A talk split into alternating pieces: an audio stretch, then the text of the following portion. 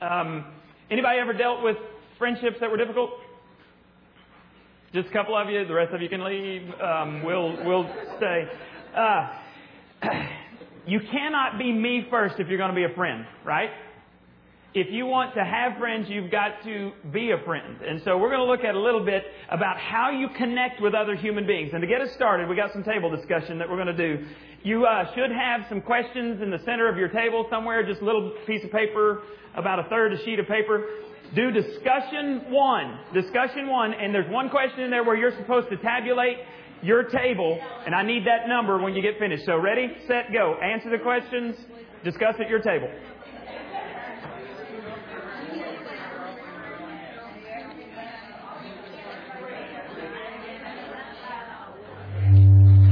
I did it again. My fault. Sorry, Jeff.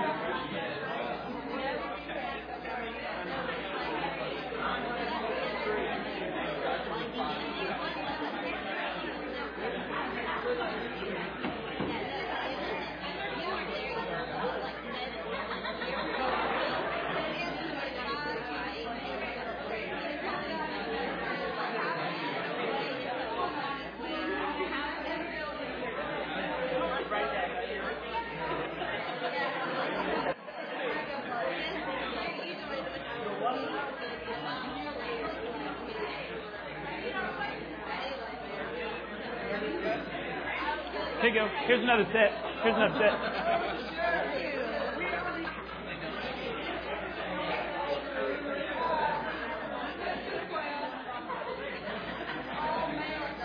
Now, did you total your table? I want a total from your table of the number of dumps. Number of times you've dumped somebody. Because we are going to give out the Big Dumper Award to a table. You broke up. It's in dealing with relationships.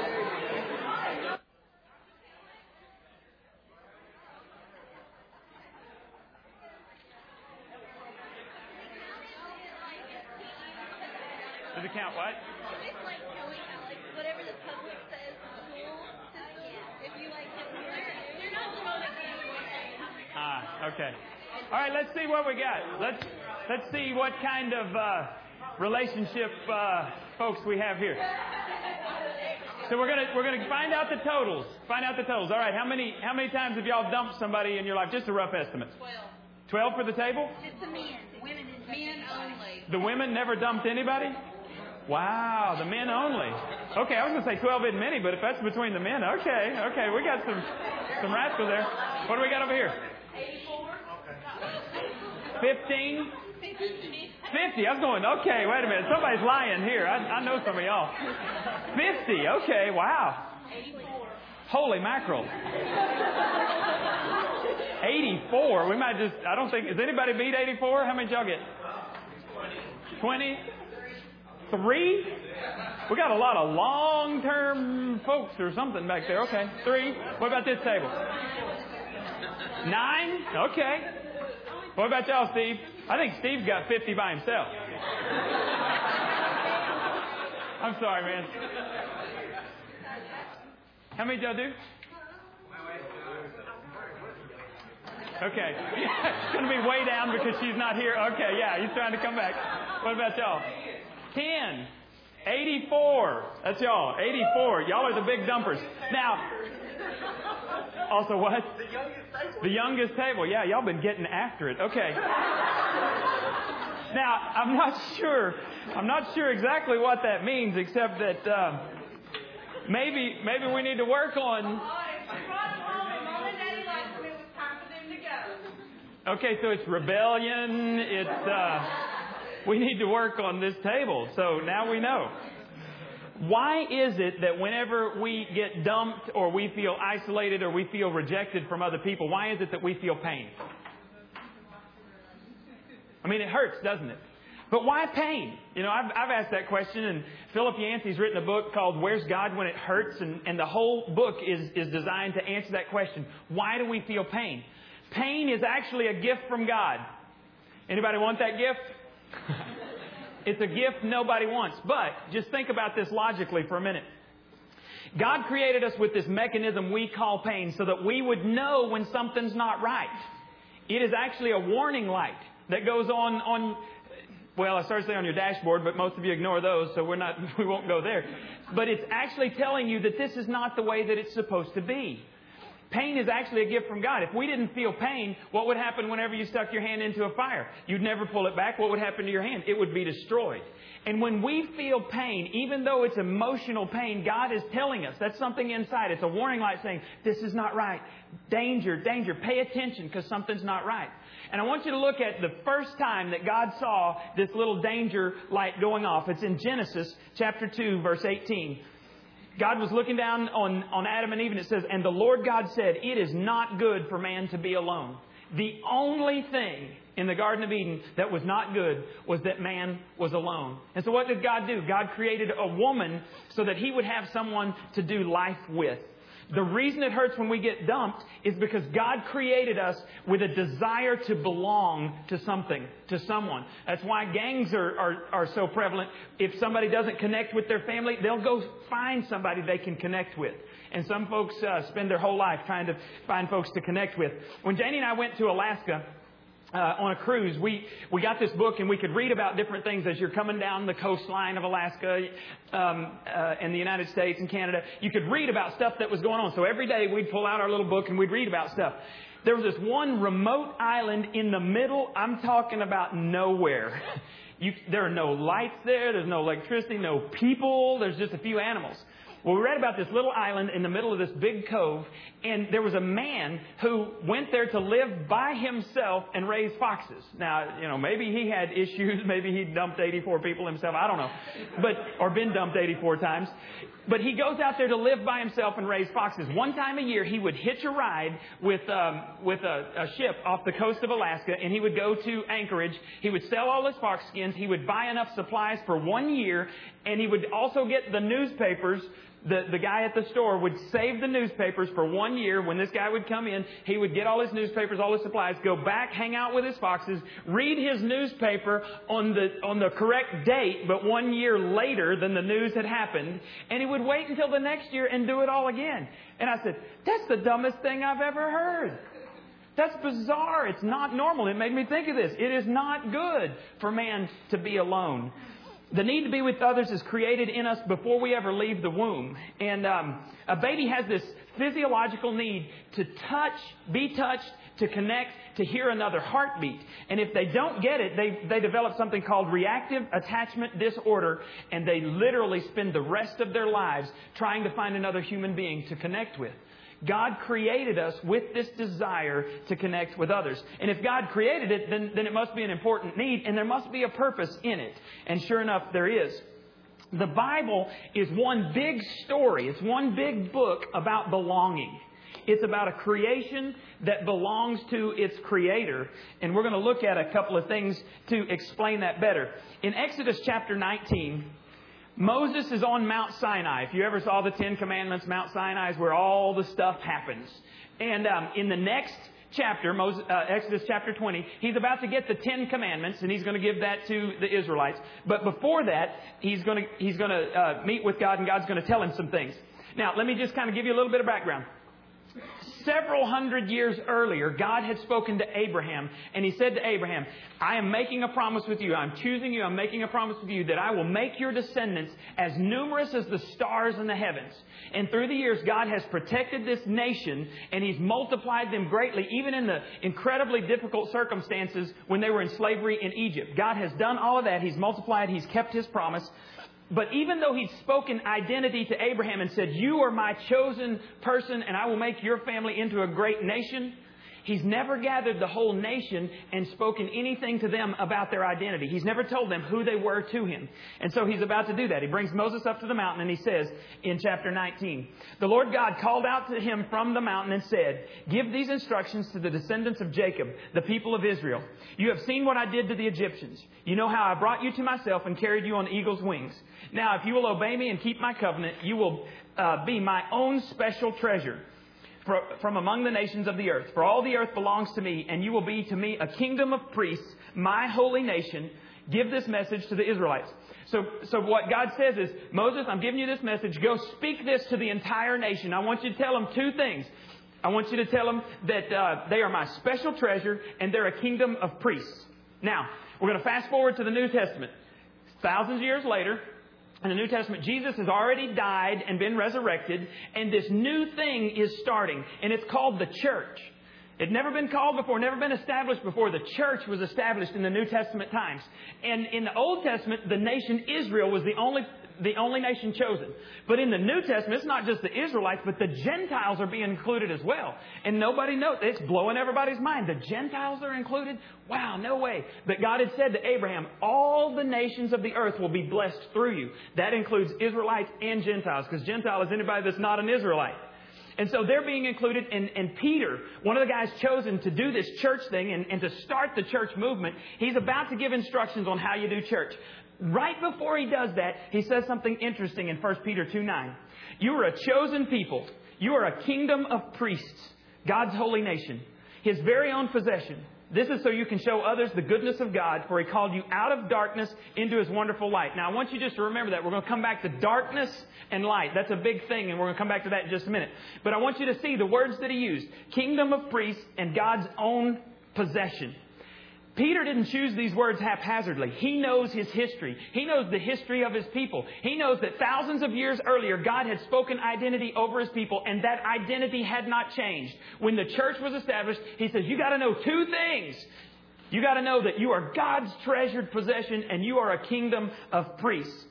So in the Old Testament, very first thing that happened in, in the Garden of Eden, Adam and Eve were created to belong.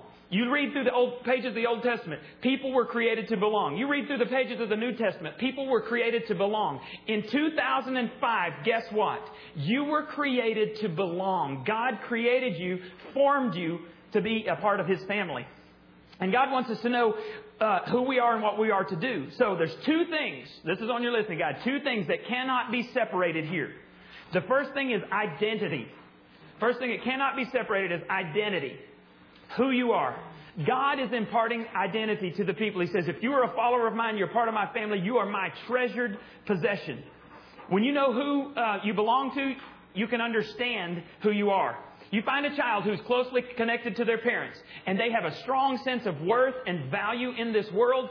But you find, conversely, on the other side, you find a child who is not connected to their parents. They do not know who they are, and they spend their whole life trying to find themselves and trying to connect with other human beings.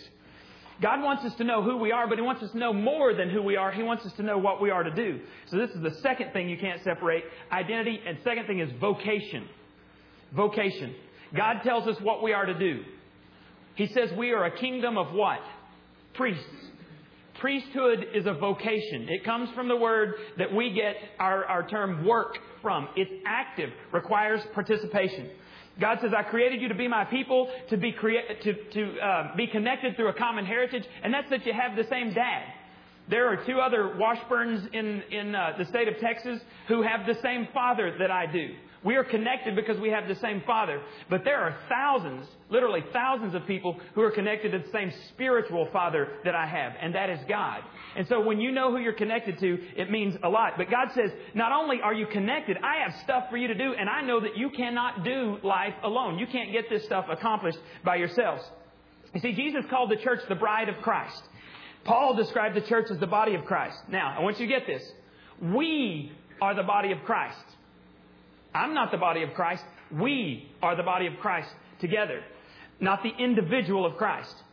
Um, I'm not the bride, you're not the bride. We are the bride only in connection with other Christians, every other Christian alive today, every other Christian in the time of history. We are the bride of Christ. So the Bible knows no such thing as a Lone Ranger Christian. Look at Ephesians 2:19. You are members of God's very own family and you belong. I want you to circle those words. You belong. Because God is telling us you belong in God's household with every other Christian. We did a, a series just a few weeks ago called uh, The Table. And basically, we were saying that the church is the table where the hungry come to get fed. You need to be fed from God's Word. But you will never grow to maturity if all you do is come and you sit idly and passively in a worship service. You will not grow to maturity. God didn't design things that way. You need full participation in the local church in order to develop your spiritual muscles. Ephesians 4:16 says, "As each part, each part is you. If you are a Christian, that's describing you. Each part does its own special work. It helps the other parts grow. So what's the result? The whole body will be healthy and growing and full of love. You want to know why most churches are not healthy and growing and full of love? It's because too many people are sitting on their backsides doing nothing, coming once a week, never connecting with other people. You do not grow to spiritual maturity that way. And we said in, in the, the table series that it takes diet and exercise in order to grow. You gotta have good food and you gotta exercise.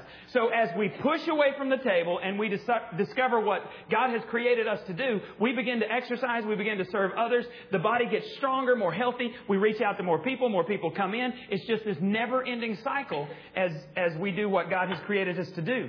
You see, if you're a Christian, you have a job to do that no one else can do. And in the New Testament, there are over 50 one another's and each others that we are commanded to do. Things like we're told to love each other, pray for each other, encourage each other, greet each other, serve each other, teach each other, admonish each other, accept each other, honor each other, bear each other's burdens, forgive each other, submit to each other, and be devoted to each other. These are your family responsibilities that God expects you to do. And so my question to you is, who are you doing them with? You see, it's, it's, People are only fooling themselves if they say, I am a devoted Christian, but I don't attend any church. Because God says only in cooperation with other people do you get my job done and do you grow like I want you to grow. Now, if you say, well, I'm, I'm a dedicated Christian, then my question becomes to you, dedicated to whom? If you're not part of a local body, who, to whom are you dedicated? You see, it would be like this. It'd be like you coming to me and saying, Doug, I like you, but I hate your wife. I hate your bride. And I'm like, well, hit the road because I'm not getting rid of her. That's what we do when we say to God, Oh God, I love you, but I can't stand the church. The church is the bride of Christ. You're going to go tell somebody I hate your bride? You're not going to have good fellowship with them. Or, you know, I was thinking about this and, and Wes, there you go. I saw you.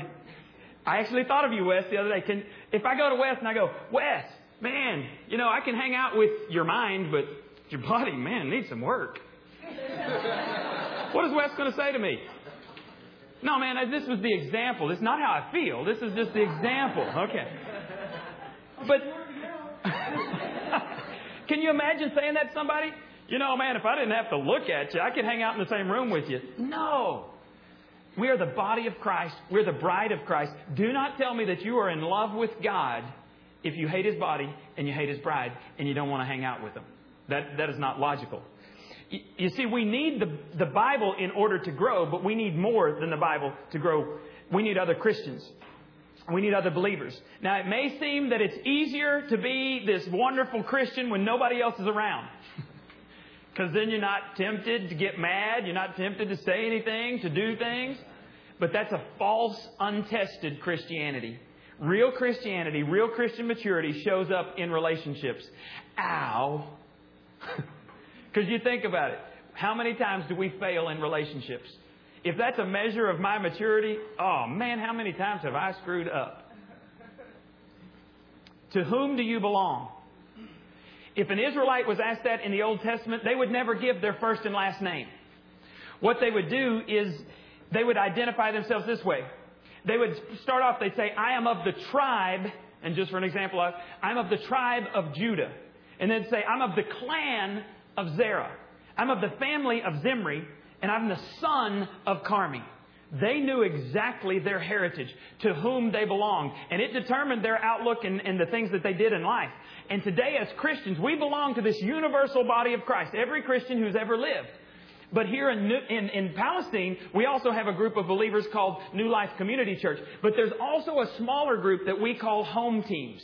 That's our small group Bible studies that meet in homes. And, and why do we emphasize home teams? Well, because you can worship in a crowd, but you cannot fellowship in a crowd. Um, worship helps you focus on God. Fellowship helps you face life, life's problems. Anybody need to, to face life's problems? Fellowship helps you do that, and that's why we we um, emphasize small groups. The body of Christ, like your own body, um, is made up of many sm- many cells, not smells. Although sometimes it's made up of smells too. That's not a good thing. Um, when life change happens in your body, like weight loss or when you recover from some type of illness, you know, some infection, it happens at the cellular level. Well, it also happens in the church at the cellular level. We believe life change happens in small groups, in home teams, and that's why we emphasize them. Now, if you think of New Life Community Church as a ship, I think we have a picture of a ship here. And this actually looks very much, this is Princess Cruise Lines, and we went on Princess Cruise Lines a couple of times. You think of the church as the ship, but you think of small groups, home teams, as the lifeboats. You got that one? As the lifeboat. When, when we're on a ship, there were, there were 3,000 passengers on our ship that went to Alaska. I can't tell you any of their names. I know my mom and dad were there, and you know when we when we would eat at night, there'd be several hundred people there, but my mom and dad and Janie and I were at one table and we hung out together. But I can tell you there was a little bit of fellowship when we would go to a, a port where you couldn't just dock right next to the city because the the the uh, channel wasn't deep enough. Then we would have to tender. You get on one of these things it's called tender, and you get on a boat and you do your little motor into the city. When you you can actually hold like 300 people on these things. It's amazing. You're packed in like sardines. When you get packed in to one of those things, 300 people, you can't help but have a little fellowship. you know, this one lady, she wanted us all not only to see her fur coat, she wanted us to touch her fur coat. And I'm, and I'm in my mind, I'm thinking, shut up, man. I, cause I had to listen to this lady for like 35 minutes. We're sitting there cause we were the first ones to get on. And I'm like, oh, great day. And she wanted us to know that her husband did this and he did this. And then she showed us this honking diamond, man. Um, she could have, she could have bought the ship probably for what that diamond was worth. And I'm like, golly. But then there was another couple on there that my dad was, you know, he's been in a wheelchair and, and he doesn't walk real well and they helped dad we had a little bit of fellowship in there. We didn't have near as much fellowship on the ship. Because you can't do that with a big crowd. You have to do that in small groups. And that's why we emphasize um, this, the home teams. Real community, real oneness takes place not in the large gatherings, in the small gatherings. And when we choose to belong, here's the thing. Here's, here's what I was thinking about yesterday, because there was about there were eight of us with our children that hung out for about eight hours yesterday. We cooked food and we played silly games. When you choose to belong to a group, the space in between you shrinks. Somehow, hanging out with others, doing life together, God begins to fill the space between you and He begins to draw you closer and closer together. And that's a sweet place to be, is to have folks that you can fellowship with. Um, now, let me throw out a big caution here. When we do small groups, intimacy is not the goal. That's a self serving purpose. What we want to do is what God's called us to do. That's His mission. As we do the mission together, as we do God's work, as we're a kingdom of priests, then as we're doing the work, God begins to draw us together, and that becomes the goal. Um, now, real quickly, table discussion again. You've got uh, table discussion two there. It's time to go through your second set of questions before we move on to how you build true fellowship, true friendships. Go ahead.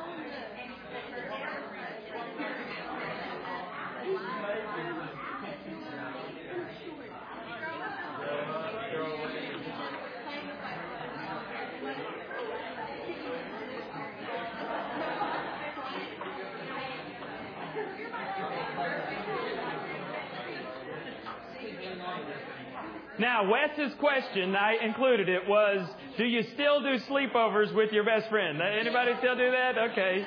One. Why not? Oh, uh, Nathan, okay. But you're not married yet. Once you get married, things change, man. Things change because now your best friend is your spouse. And you do sleepovers every night. Now, why are you not still, how many of you are still best friends with your very first best friend? Okay, y'all are young. we got some. Okay. So the rest of us, rest of us aren't. Why? What happens? Life. Life happens. Distance. My best friend from high school lives in, in Levelland. He's a high school baseball coach, and Levelland's kind of far from here. I mean, we hang out with him once every two years. It's kind of hard to, to remain best friends in that situation. You got to do life together. Well, let's talk about this real quickly. What does it take to build real friendship, real community, to do life together. Number one, it takes honesty. Philip Yancey tells a story of a man in his church that can't help comparing being late to church to being late for his regular Alcoholics Anonymous meeting. Here's what he said. When he's late for church, he says, he has the distinct feeling from everyone around him that he's not as responsible as they are, or he would get to church on time. But when he's late for his AA meeting, everything stops. The people jump up, they run and hug him and tell him how glad they are that he's there because they are so glad that his need for them overcame his need for alcohol. What's the difference? Honesty. Being truthful. The whole truth. The people who get to church on time may have gotten that one thing right, but what else has gone wrong in their lives even that day? And they may have just as many needs, um, no, not may have, they have just as many needs as the person who's dealing with alcohol. They're just not being real honest and upfront about it. We put on masks when we go to church when we ought to be taking them off. Fellowship isn't going to mean anything if we don't tell the whole truth about ourselves. Real fellowship means stepping from the darkness into light. Um, and that's what the Bible says in 1 John 1 7. If we walk in the light as He, God, is in the light, we have fellowship with one another, and the blood of Jesus, His Son, purifies us from all sin. The world thinks that intimacy occurs in the dark, but God says intimacy occurs in the light.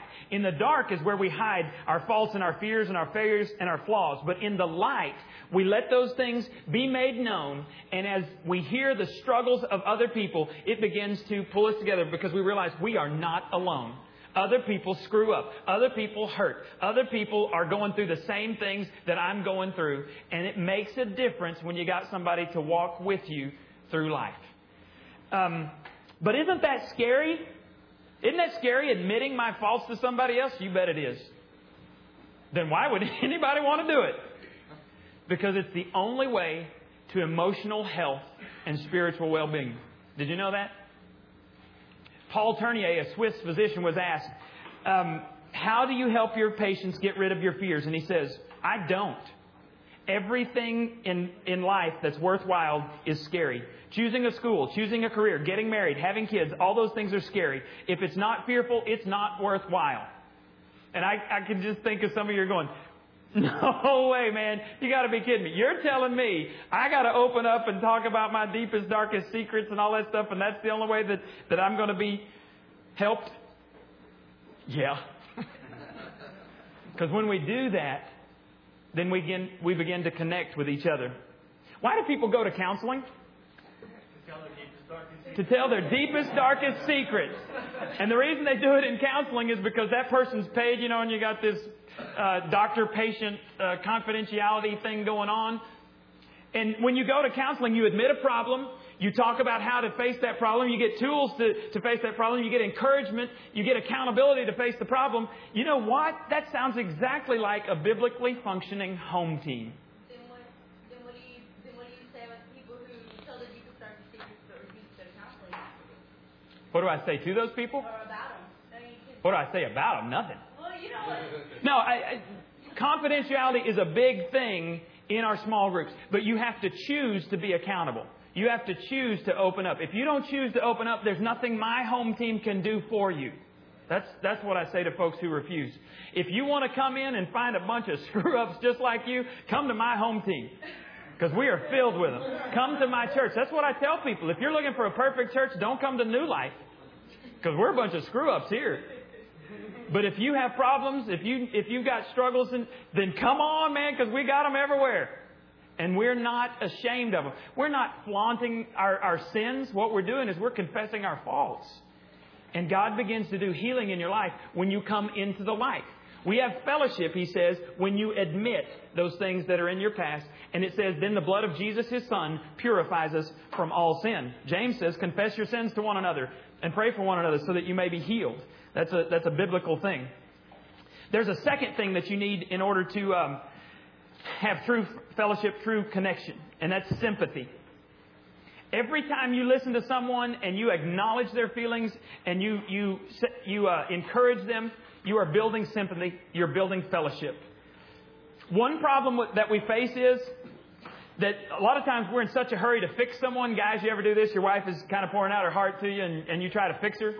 Well, here's what you need to do. And then she just bawls harder or throws something at you. That's because she doesn't want you to fix the problem. I mean, th- there is so much peace and harmony in my, in my life because Janie now knows if she's pouring out her heart to me, I'm just sitting there. If she needs to be close, she's on my shoulder, she's crying. My brother told me a long time ago, you don't have to understand. So that gave me freedom. And I just hug her and she cries and I'm like, oh, you need to cry? Okay, go ahead. I don't have a clue why you're crying. I don't understand needing to cry, but if that helps you, you just go ahead and cry. And then she'll tell me about her problem. And I'll just sit there. And I won't say anything. And then sometimes she'll go, well, what would you do? And I said, you want to know what I would do? And, and she'll say, she, these are code words we've learned. She'll go, tell me what to do to fix it. And I'm like, I can do that. Because that's my job. I'm a fixer. But there are times when I just have to listen. And I bite my tongue because I want to say, well, here's what you need to do. But that's not what she needs me to do. She needs me to listen. When you listen to somebody else and validate their feelings, you are building fellowship. But we try to fix them, or we're self absorbed with our own problems. Self pity destroys fellowship. When you're focusing on yourself and not someone else, it destroys fellowship. Third thing you need to have true fellowship is mercy. Mercy. Fellowship is a place of grace where mistakes are rubbed out, not rubbed in. And, and I know you've heard this that the, that the church, Christians, are the only army that shoot their wounded. We're not going to do that here. And we're not going to do that in home teams. We're going to do, by grace, we're going to help you rub those problems out as, as long as you want us to help, as long as you want us to encourage. That's what we're here for. We all need mercy because sometimes we mess up. When a policeman stops you on the road, do you want justice or do you want mercy? Mercy. and but here's the bad thing. The last three times I've been stopped, I have not asked for mercy. I've just said, "Man, I am guilty." And the and the policeman will will give us a warning. Hannah, my five year old, she's like, it doesn't matter if a policeman stops us, he's just going to give us a warning. I'm going, oh dear God, she can never have a driver's license. She's learned that at five. because she's going to be flying everywhere. Real fellowship happens when we learn to offer mercy to others. Because you want justice. When somebody cuts you off, you're like, where's the policeman? He needs justice. You cut somebody else, sorry, you know. We need to offer it and we need to receive it when it's offered to us. 2 Corinthians 2 7 says, When people sin, you should forgive and comfort them so they won't give up in despair. You cannot have fellowship without forgiveness. Colossians 3:13 God warns us never hold grudges because bitterness and resentment always destroy fellowship. And then the last thing is commitment. The last thing you need is commitment. Have you ever been whitewater rafting? I have here a picture of when I was in Colorado, actually 11 years ago. Janie was pregnant with Caleb. That's how I know when this was. So this is the summer of, of 94. And uh, if you look closely, you'll see that there are three gentlemen, three men in this picture. And if you look real closely, there's six females. Now, in no picture of this trip, this three to four hour trip, no picture that we have are any of the females' paddles remotely close to the water, but that's a story for another day. We'll, we'll talk about that another time. Um, that was, that was, uh, that, I'm not bitter about that though. Um, because when we got in the boat, see, we were on a mission trip and we were, we were working with kids that morning, every morning, and this was really the only fun thing we did. We slept in tents in Colorado. We weren't in the mountains. We had to go to, go to the mountains to find, you know, river that was running. We're down in the, in the, the national monument. It's hot. It's stinking hot and we're sleeping in tents for a week. So we decided to go river rafting one day. June afternoon. It's beautiful. It's, you know, it's about 90 degrees. We get in this boat. We choose to get in the boat. And when you start off whitewater rafting, you know, it's calm. Everybody's just kind of chatting. We had a guide because these were kind of, these were class three rapids and class three can be hairy if you don't know what you're doing. So he, he gives everybody instructions. You know, he says, now the best way is you dig your paddle in when you come to the Whitewater Rapids and you just pull and that keeps us going straight. And he says, and it's a very good thing for us to keep going straight because you don't want to hit things and get tossed out, you know, and all that stuff. When we start, it's so calm, it's so beautiful. The mountains are all over the place, cliffs, you know, we're just having a good time. Girls are giggling, you know, splashing. The water is stinking cold. This is bad water. I remember by the time I got finished, my feet were numb because being in the front, we were, have, you know, one person's job is to bail the water. Well, you see what the girls were doing in this picture. Um, nobody's bailing, nobody's paddling. But anyway, I was in, I was knee deep in water like for three hours and, and I literally couldn't walk by the time I got finished because my legs were numb. Anyway, we're going along. It's just beautiful. It's just calm. And then all of a sudden, you hear something. And, and people start talking louder because, you know, you can't hear. And it's just rumble. It's this thunder going on. And, and then we come around the corner and you see it and everybody's like, ooh. You know, the, the girls just trip out, man. They're gone. And you find out real quickly what people are made of when, when that happens. Um, people have to ask themselves a few questions when they're coming up to the rapids. The first question is, am I staying or am I bailing? Because it wasn't that far to, you know, to shore. Now the water was stinking cold, but you know, sometimes the alternative swimming to shore is better than going through the rapids um, had some choices to make. Uh, am I going to stay in the boat or get out? Um, am I going to be active? Am I going to do what I was told to do, or am I going to be passive? Am I going to be a whiner? Am I going to be dedicated? When the rapids hit, you find out everybody's answer to those questions. The truth comes out in a big fat hurry. Because when you get in the rapids, sometimes the guide will say, paddle on the left, and you're supposed to dig in on the left. Well, if you're on the right, you can't do that. You're just sitting there. Sometimes you're supposed to dig in on the right. Sometimes you're supposed to all paddle at the same time. And so my buddy and I, Irvin, he's sitting over here, and we're just getting after it. The water, it hurts. It's so cold it hurts, but we're just like, come on, man, yeah! And we're digging in, and we're going after it. And it wasn't until we got through the rapids we didn't know that, that the ladies didn't do anything but hide behind us, but I'm not bitter about that. Um, But when you get in the rapids, it's chaos. It is utter chaos. And then all of a sudden, you're through. And it's calm. And the cool thing is, you're not the same group of people you were when you started in the rapids. People are slapping high fives. Yeah, I'm the baddest whitewater rafter. You know, just having a good time. That was awesome. You know, even the girls who did nothing going, yeah, that was cool. I can't wait for that to happen again. And it gets calm. But then all of a sudden, you're celebrating and here comes another one. Chaos hits again. And it is chaos and calm and chaos and calm for three stinking hours. But the thing is, each time you go through it, you get a little better at it. You gain a little more confidence. And, and I don't know if you've ever seen people when they got out of the rapids at the end of the trip. They're like drowned rats. They do not look like the same people who got on three hours earlier. They have gone through some junk together and they are having a good time.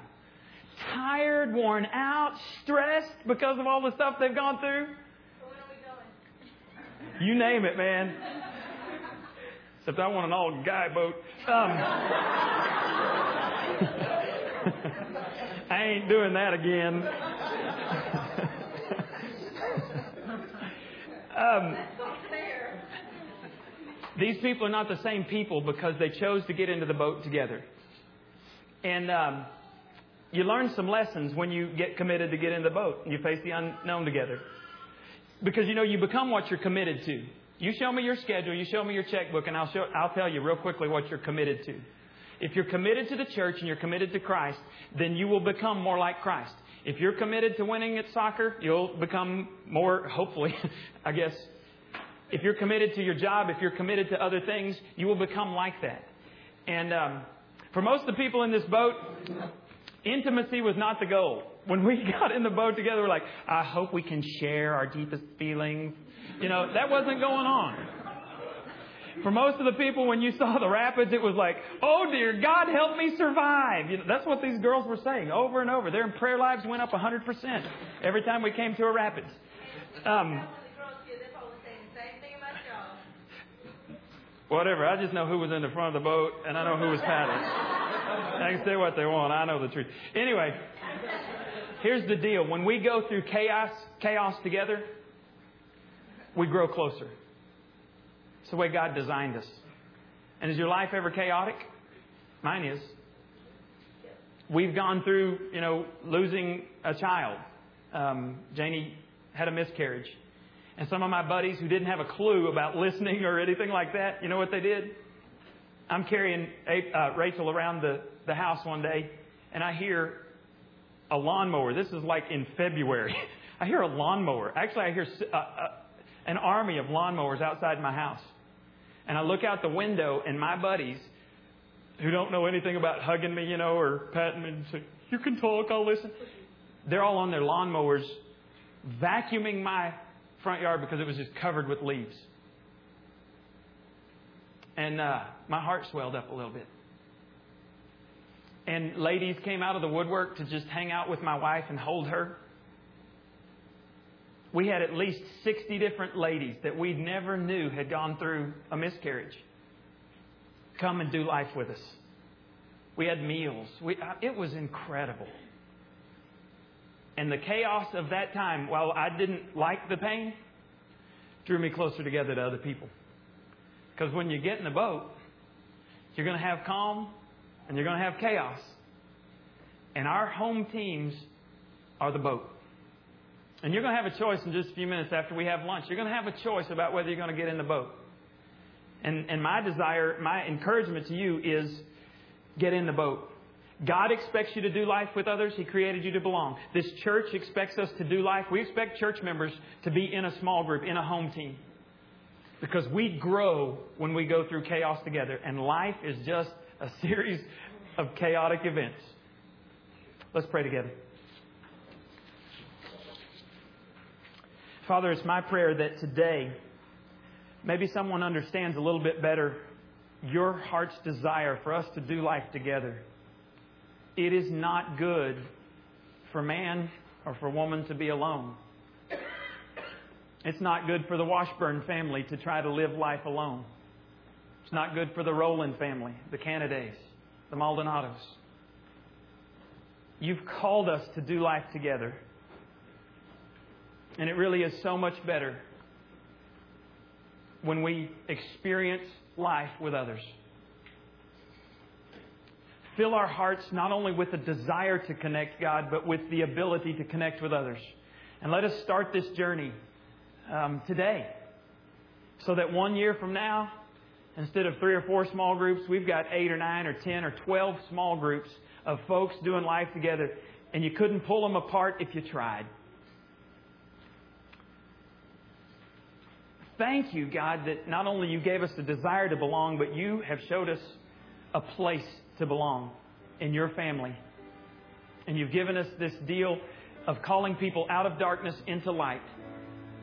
And when we are honest, and I share how dumb I am, and we laugh about how dumb I am, we laugh about how dumb other people are in my group, our hearts are, are drawn closer together. God, let us invest time, let us invest whatever it takes to build an army of people who can be real with one another, who are, who are in these boats together, reaching out to others who have no one to do life with. We just pray all this in Jesus' name. Amen. All right, here's the deal. We're going to dismiss you to go get your kids downstairs. Um, come back up. We'll eat. We'll have a good time. After that, we're going to have a uh, connection. Here's the don't, do not be afraid of, of this connection because I don't know we. You talk about chaos. We're just going to kind of throw some things together um, as far as groups and we're gonna we're gonna figure out where the host home is gonna be. We're gonna figure out things like childcare. It's gonna be a lot of fun. And then we're going to figure out your first month of meetings. We meet twice a month, every other week. So we'll figure out when, where, how, all of that stuff. And then we ask you to do it four times. If you hate your group, don't tell them. Well, actually, yeah, tell them. I hate, no, I'm sorry. we don't want that honesty. You come tell me and say, man, I'm just not clicking with my group. And I say, we will plug you in another. You can try every group until you find one. We have to change. No, you don't have to change. Well, we're, we're, we may. We'll see what happens here in a second. Okay, don't be afraid. Fear not, for the Lord is with you. Um, we're going to have a good time. So you're dismissed.